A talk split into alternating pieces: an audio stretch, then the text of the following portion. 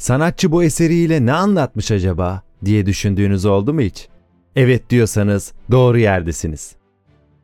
Sanata yolculuk her bölüm farklı bir eserin hikayesini keşfettiğimiz, sanatçısını tanıdığımız, eserleri tekniklerinden saklı anlamlarına kadar farklı farklı açılardan ele aldığımız ilham dolu bir seri. Şimdilik burada birkaç bölümle sınırlı. Ama eğer tadı damağınızda kalırsa daha onlarca sanat eserinin hikayesini Piri uygulamasını indirerek ücretsiz dinleyebilirsiniz. Yorumlarınızı şimdiden dört gözle bekliyoruz. Bize ulaşabileceğiniz sosyal medya hesaplarımızın linkleri açıklamada.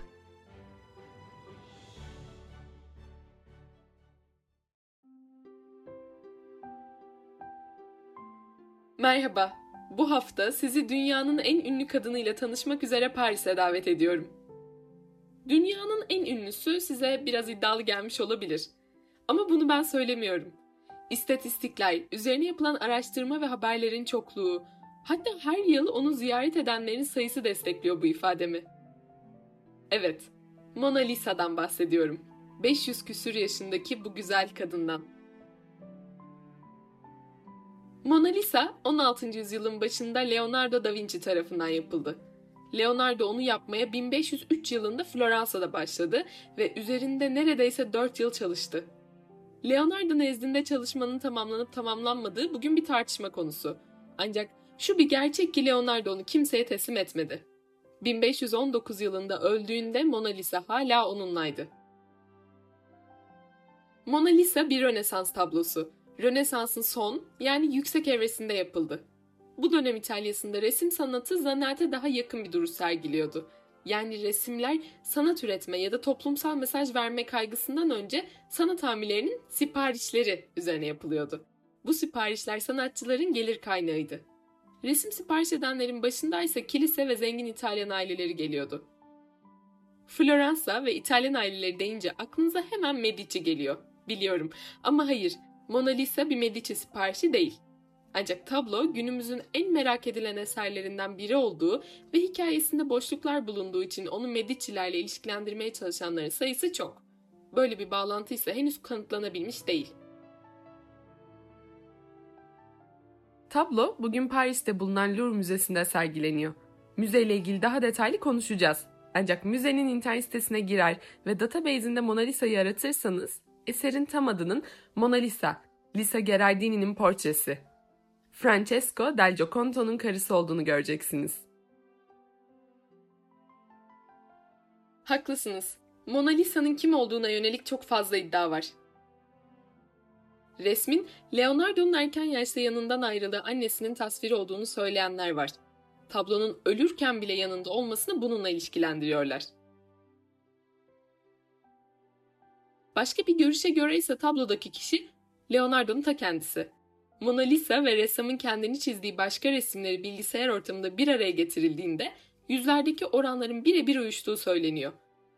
Doğruluk payı olabileceği gibi bu Leonardo'nun altın oran konusunda bir usta olmasıyla da ilişkili olabilir. Ancak en güçlü ve müze tarafından da kabul gören iddia Mona Lisa'nın Floransalı ipek tüccarı Francesco del Gioconto'nun eşi olduğu yönünde. Portrenin siparişini Leonardo'ya bizzat tüccarın verdiği düşünülüyor. Ancak Leonardo bu siparişi hiçbir zaman teslim etmiyor.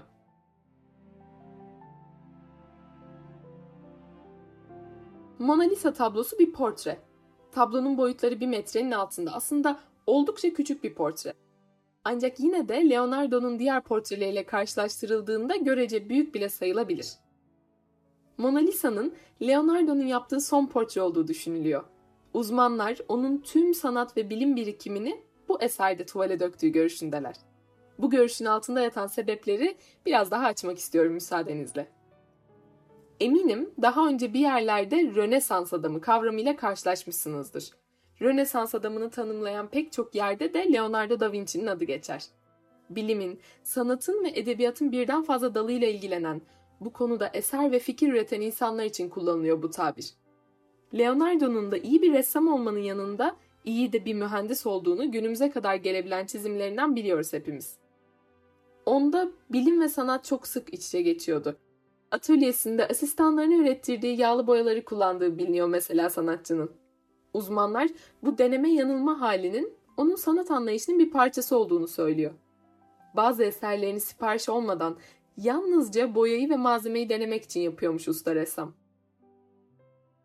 İşte Mona Lisa onun sürekli yeni malzeme ve teknik denemesinde geldiği son nokta olabilir. Dilerseniz şimdi Mona Lisa'nın detaylarına bir bakalım ve bu detaylar üzerinden Leonardo'nun eşsiz sanatını konuşmaya devam edelim. Mona Lisa'nın sanatçı için poz verdiği yerin bir locanın ikinci katı olduğu ve arkasındaki pencere balkon açıklığından manzaranın göründüğü düşünülüyor. Ancak sanat tarihçilerinin neredeyse hepsi arkada görünenin hayali bir manzara olduğu konusunda hemfikir.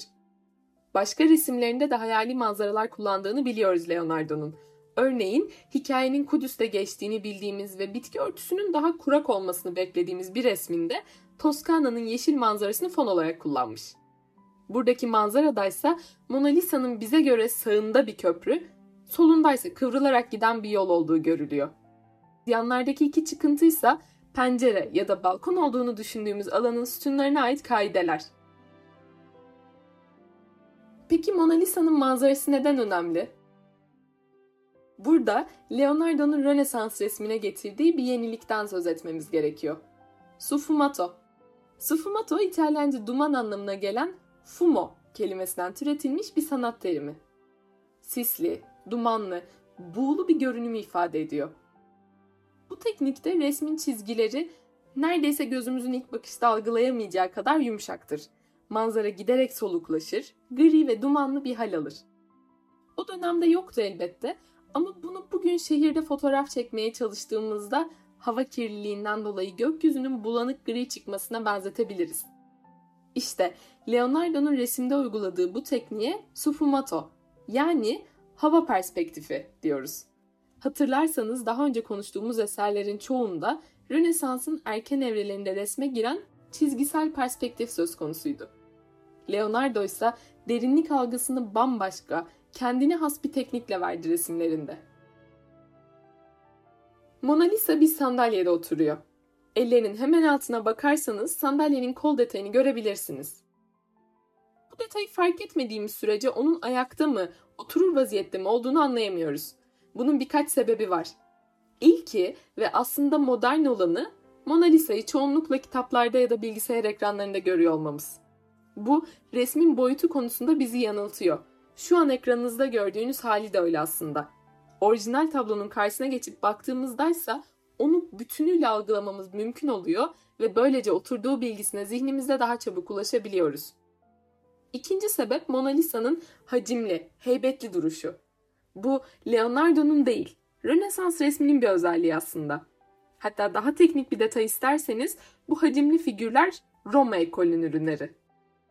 Roma ekolünde Leonardo dışında Michelangelo ve Raffaello gibi iki dev isim var. Bu hacimselliği hem Leonardo, Michelangelo gibi ustaların muazzam gözlem yetenekleri ve anatomi bilgileriyle hem de dönemin varsıllık anlayışıyla ilişkilendirmek mümkün. Bir diğer sebep ise geçen 500 yıl içinde resmin solmuş olması. Mona Lisa popülerliği ve gizemli oluşuyla çok iyi korunmak istenen değerli bir tablo. Ancak ne yazık ki korunmak istenirken çok sık restorasyon görmesi onun aleyhine olmuş. Yapılan temizleme çalışmalarından birinde geçmiş restorasyonlar sırasında Leonardo'nun uyguladığı son tabakanın resimden tamamen kaldırıldığı anlaşılmış. Resim defalarca ama defalarca yeniden verniklenmiş. Bu sebeple de sarımsı ve oldukça mat görünüyor günümüzde. Aslında bu kadar gizemli oluşu da bu solgunluğundan kaynaklanıyor galiba biraz. Keyfinizi bölmek istemezdik ama size nefis bir haberimiz var. Onlarca sanat eserinin hikayesi fotoğraflar eşliğinde Piri'de. Üstelik Piri seyahatlerinde de yanında. Gittiğin veya gitmek istediğin şehirleri dünyaca ünlü rehberlerin sesinden dinlemek ister misin? Hemen Piri'yi indir, binlerce sesli içerikle dünyayı özgürce keşfetmeye başla. Gelelim Mona Lisa'nın bir filmi adını verecek kadar etkili olan gülümsemesine. Sanata odağını alan romantik ve oldukça keyifli bir film izlemek isterseniz Mona Lisa Gülüşü filmine bir şans vermenizi öneriyoruz. Yüzyıllardır yüzündeki ifade çözülebilmiş değil Mona Lisa'nın. Çoğu kişi onun gülümsemesinin ardında büyük bir hüzün yattığını düşünüyor. Daha az olmakla birlikte onun hafifçe tebessüm ettiğini düşünenler de var. Ama bu ifade gülümsediğini düşünenleri bile ikiye bölmüş durumda. Mona Lisa baktığımız şu andan tam bir saniye sonra kocaman gülümseyecek mi yoksa kocaman gülümsedi, bitti ve biz tam gülüşünün söndüğü o ana mı bakıyoruz? Bir de aslında alaycı bakıyor diyenler de var. Kim haklı bilemiyoruz. Bu ana yalnızca Leonardo şahitti ve ressam bıraktığı notlarda bu konuda hiçbir şey söylemedi. Popüler olduğu için, merak edildiği için çok fazla araştırılıyor demiştik tablo. Bu gülüşle ilgili ortaya bir sürü tez atılmış durumda. Bir tanesini sizinle paylaşmak istiyoruz. Ancak geri dönüp Leonardo'ya soramadığımız için burada aktardıklarımızın %100 doğru olamayacağını unutmayın lütfen. Hollanda'da matematikçiler, sanat tarihçileri ve bilgisayar mühendislerinden oluşan bir grup bilim insanı tarafından yapılan araştırmaya göre Mona Lisa'nın ifadesi %80 gülümseme ve giderek azalan oranlarla sırasıyla küçümseme, korku, öfkeden oluşuyor. Bu sonuçlara yapılan 3 boyutlu taramalar ve bilgisayar algoritmaları sayesinde Mona Lisa'nın dudak kıvrımları, göz kenarlarındaki kırışıklıklar hesaplanarak ulaşılmış. Ancak dediğimiz gibi bir kesinlikten söz etmek mümkün değil.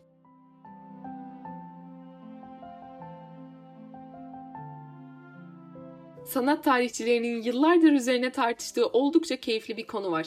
Rönesans ellerimi nasıl görüyor? Pek çok kez duymuş olabileceğiniz gibi Rönesans insanın değer kazandığı, önemli hale geldiği bir çağ. Burada detaylarına yer vermeyeceğiz ancak bu bildiğimiz adıyla hümanizmle doğrudan ilişkili aslında. Hümanizm felsefi açıdan doğruyu ararken aklın temel alınması gerektiğini savunur. Bunu da az önce bahsettiğimiz Rönesans adamı kavramıyla ilişkilendirmek mümkün. Rönesans dönemi aklın ve yeteneğin bir arada kutsal sayıldığı bir çağ. Ellerse akılda olanın dışa yansımasının aracı olarak görülüyor. Bilimi de sanatı da üreten eller. Bu sebeple Rönesans resimlerinde bilinçli olarak ellerin vurgulandığını görüyoruz. Portre resmi dediğimizde aslında başın ve boynun dahil edildiği, göğüs hizasında kesilen bir resim türünden bahsediyoruz. Ama Leonardo Mona Lisa'nın ellerini de resmetmiş işte. Mona Lisa sergilendiği Louvre Müzesi'nden 1911 yılında çalındı. İlginç gelebilir ama bu çalınma serüvenine kadar Louvre'un en gözde eseri sayılmazdı. Hatta dünya çapında da bu kadar popülaritesi yüksek bir eser değildi. Müzenin o döneme ait sigorta kayıtları da bu ifademizi destekliyor. Müzenin kapalı olduğu bir pazartesi günü eser müzeden çalınıyor. Ancak pazartesileri bazı eserler bakım, fotoğraflama gibi sebeplerle yerlerinden alınabildiğinden boşluğu hemen fark edilmiyor. Ertesi gün Mona Lisa'nın eskizini yapmak için gelen bir ziyaretçi duvarda boş kancalarla karşılaşıp eseri sorunca durum ortaya çıkıyor. Araştırmaların sürdüğü dönemde Mona Lisa'nın boşalan duvarını görmek için müzeye milyonlarca insanın akın ettiği söyleniyor. Olaydan iki yıl sonra ki bu sürede Mona Lisa'nın yerine çoktan başka bir tablo asılmıştı, Floransalı bir antikacıya Leonardo imzalı bir mektup ulaşıyor. Mektubu yazan kişi eserin elinde olduğunu ancak yalnızca Uffizi'ye teslim edebileceğini söylüyor. Uffizi galerisinin harekete geçmesiyle eser teslim alınıyor ve orijinalliği teyit ediliyor. Yakalanan Vincenzo Perugia isimli İtalyan hırsız, önemli İtalyan eserlerinin Paris'te olmasından üzüntü duyduğunu söylüyor ifadesinde. Yapıldıkları topraklara geri dönmelerini istediği için böyle bir işe kalkışını itiraf ediyor. Perugia, İtalyan eserleri içinde boyutu en küçüklerden biri olduğu için Mona Lisa'yı çalıp fark edilmeden müzeden çıkabilmiş. İfadesinde kendisinin bir hırsız değil, kahraman olarak nitelendirilmesi gerektiğini söylediği yazıyor. Mona Lisa 1914 yılında Fransa'ya iade edildi. Bugün Louvre Müzesi'nde bir duvarda yalnız başına sergilenme ayrıcalığına sahip tek eser. Lazer ışınlarından oluşan bir güvenlik sistemiyle korunuyor. Louvre Müzesi'nin verilerine göre ziyaretçiler onu ortalama 15 saniye bakıyor. Bakabiliyor. Çünkü önü asla boş kalmıyor. Evet, Mona Lisa ile ilgili söyleyebileceğimiz hala çok fazla şey var. Üstelik her geçen gün de artıyor. 2010'lu yılların başında Lisa Gerardini'nin aile mezarı açıldı. DNA tespitine yönelik çalışmalar sürüyor. Elde edilen DNA'dan Mona Lisa'nın yüz ve vücut hatlarına ulaşılması hedefleniyor. Belki de birkaç yıl içinde onun kimliği hakkında kesin konuşmamız mümkün olacak. Şimdilik Mona Lisa hala gizemlerle, acabalarla dolu bir eser. Gizemli oluşu hakkında çok fazla hikaye anlatılmasına ve ilginç teoriler üretilmesine de sebep oluyor. Biz burada yalnızca bilimsel kaynaklardan temellendirebildiğimiz bilgileri size aktarmaya çalıştık. 500 yaşındaki bu güzel kadının Mona Lisa'nın hikayesini sevdiyseniz içeriğimizi puanlayarak fikirlerinizi bizimle paylaşabilirsiniz. Sosyal medyadan da paylaşırsanız bizi de etiketleyin lütfen. Sevgi ve sağlıkla kalın. Görüşmek üzere.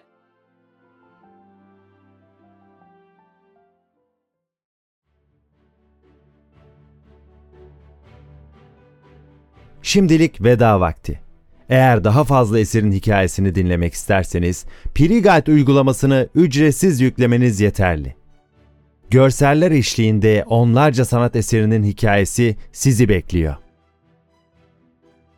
Bu arada bu bölümle ilgili fikirlerinizi bizimle paylaşırsanız çok mutlu oluruz.